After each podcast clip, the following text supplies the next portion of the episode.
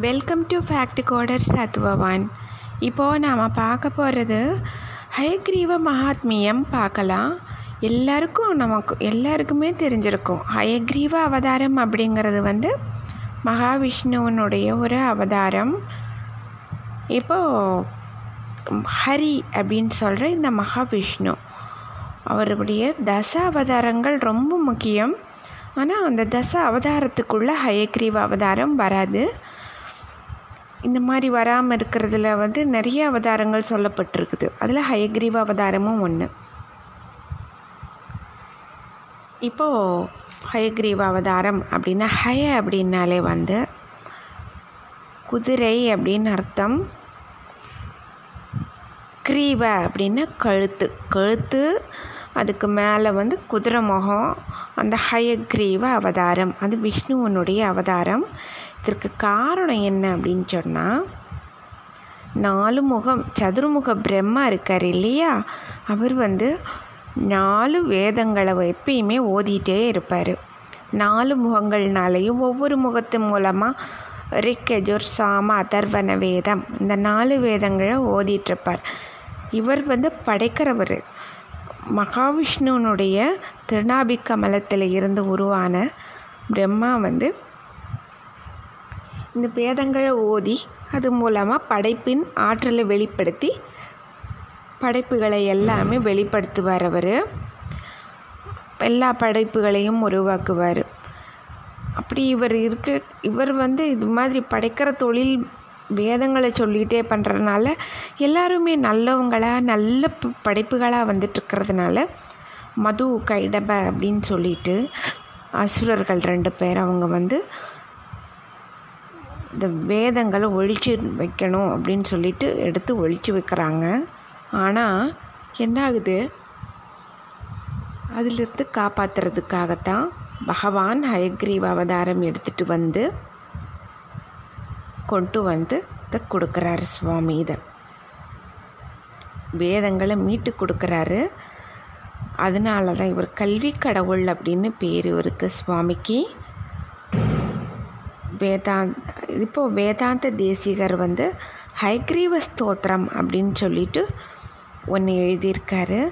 அது படிக்கிறதுனாலையோ கேட்குறதுனாலையோ வந்து நல்லா குழந்தைங்கள்லாம் நல்லா படிப்பாங்க. பெரியவங்களே கூட நல்லா நம்ம கேட்கலாம் படிக்கலாம்.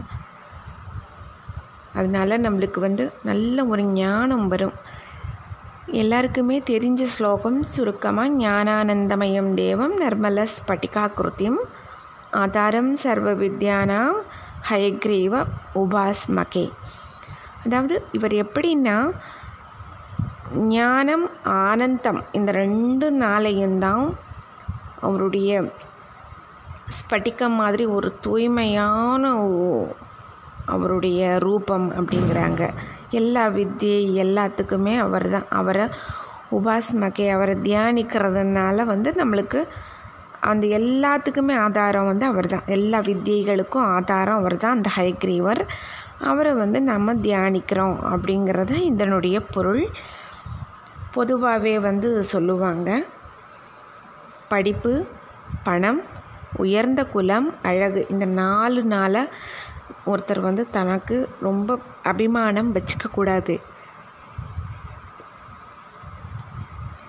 நம்மளுக்கு ஞானம் எவ்வளவு முக்கியம் அப்படிங்கிறது வந்து படிப்பு முக்கியம் முக்கியமாக ஒரு ராஜா இருந்தாருன்னா அந்த ராஜா வந்து அந்த நாட்டுக்கு மட்டும்தான் அவரால் செல்வாக்கு அந்த நாட்டுக்குள்ளே மட்டும்தான் இருக்க முடியும் ஒரு ராஜாவே ஆனாலும்.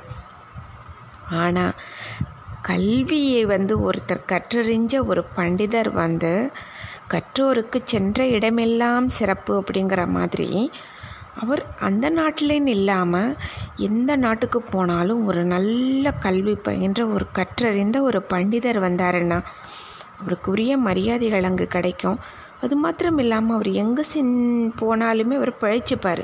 ஏன்னா அவருக்கு வந்து ஞானம் அந்த கல்விங்கிற அந்த ஞானம் இருக்குது. அதை வச்சு இது பண்ணுவார். அதனால் கல்விங்கிறது மட்டும் முதல் முக்கியம். அந்த கல்வியினால தான் பண்பு வரும் பழக்க வழக்கங்கள் சம்பாத்தியம் பணம் நல்ல முறையில் நாணயமான முறையில் சம்பாதிக்கிறது நல்ல ஒரு அறிவாற்றல் எல்லாமே வந்து அந்த கல்வினால் தான் வரும். அதைத்தான் சொல்கிறாங்க ரொம்ப இந்த கல்விங்கிறது ரொம்ப முக்கியம். இந்த கல்விக்கு தெய்வம் வந்து ஹயக்ரீவ அவதாரம். அவரை வணங்கணும். அது ரொம்ப விசேஷம். அது ஹயக்ரீவருடையது. அப்புறம் ஹயக்ரீவ மட்டி அப்படின்னு சொல்லிட்டு ஒரு நைவேத்தியம் ஒன்று ரொம்ப விசேஷமாக சொல்லுவாங்க. கடலைப்பருப்பு வெள்ளைப்பாகு தேங்காய் நெய் ஏலக்காய் இதெல்லாம் போட்டு செஞ்ச ஒரு இது வந்து கர்நாடகாவில் வந்து அது ரொம்ப விசேஷம். மல்டி அப்படிங்கிற ஒரு கிராமத்தில் அது வந்து உருவானது தான் இந்த நைவேத்தியம். அந்த ஹைக்ரீவ மட்டியினுடைய ரெசிபி வந்து அடுத்த இதில் நம்ம பார்க்கலாம். இந்த ஹயக்ரீவ மட்டி வந்து ஹயக்ரீவருக்கு உரிய ஒரு நைவேத்தியமாக சொல்லப்படுறது. அப்புறம் ஏலக்காய் மாலை. இதுவும் ஹயக்ரீவருக்கு ரொம்ப பிடிச்ச விசேஷமான ஒரு மாலை. நூற்றி எட்டு மாலை கட்டி ஏலக்காய் மாலை கட்டி ஹயக்ரீவர் படத்துக்கு போடுவாங்க. வியாழக்கிழமை ரொம்ப விசேஷம் ஹயக்ரீவருக்கு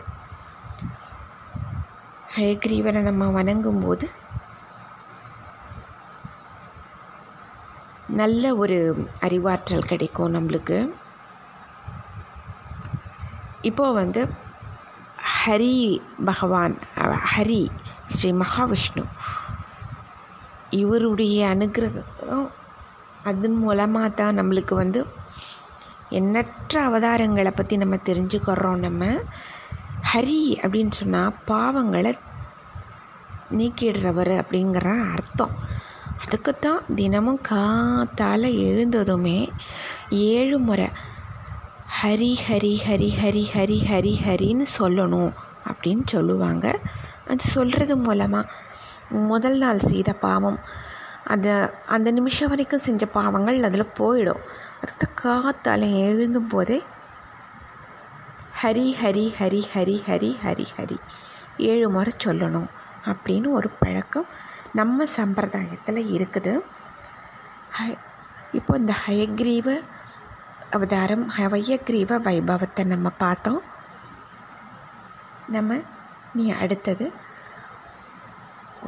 இதே மாதிரி ஒரு வேறு ஒரு நல்ல ஒரு விசேஷமான ஒரு விஷயங்களோட உங்கள் கூட ஷேர் பண்ணிக்கிறேன். Thank you so much.